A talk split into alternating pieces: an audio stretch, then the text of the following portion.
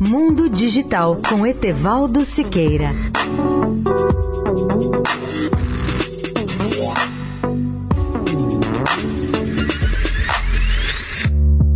Olá, amigos da Eldorado. São as seguintes as propostas da Telebrasil aprovadas pelo painel 2019 realizado em Brasília na semana passada para o projeto que a entidade chama de Um Novo Brasil. Primeira proposta, um novo marco legal, ou seja, a aprovação e sanção do PLC 79/16, que permitirá mais investimentos em banda larga, ampliação do horizonte de planejamento, antecipação de investimentos compartilhados, redução de custos e prazos e ampliação ampliação da competição na oferta de serviços. Segunda proposta, Plano Nacional de IoT ou Internet das Coisas. A aprovação pelo presidente da República desse plano vai propiciar a aceleração de investimentos privados na construção da infraestrutura digital e dos ganhos de produtividade e de competitividade nacional. Terceira proposta, IoT com tributação zero. Isso representa o fim dos tributos que impedem o desenvolvimento da internet das coisas, como Fistel Condecine e CFRP, garantindo a viabilidade econômica da sua aplicação na agricultura, cidades inteligentes, educação, indústria 4.0, segurança pública, etc. Quarta proposta: carga tributária. Redução drástica da carga tributária sobre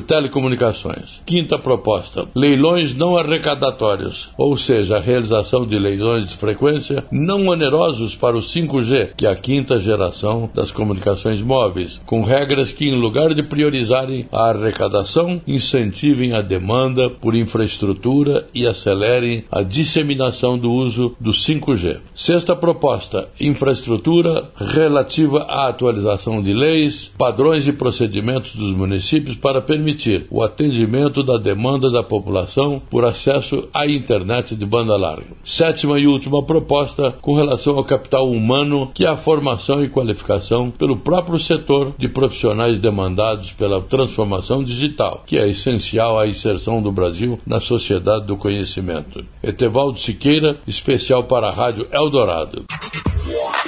Mundo Digital com Etevaldo Siqueira.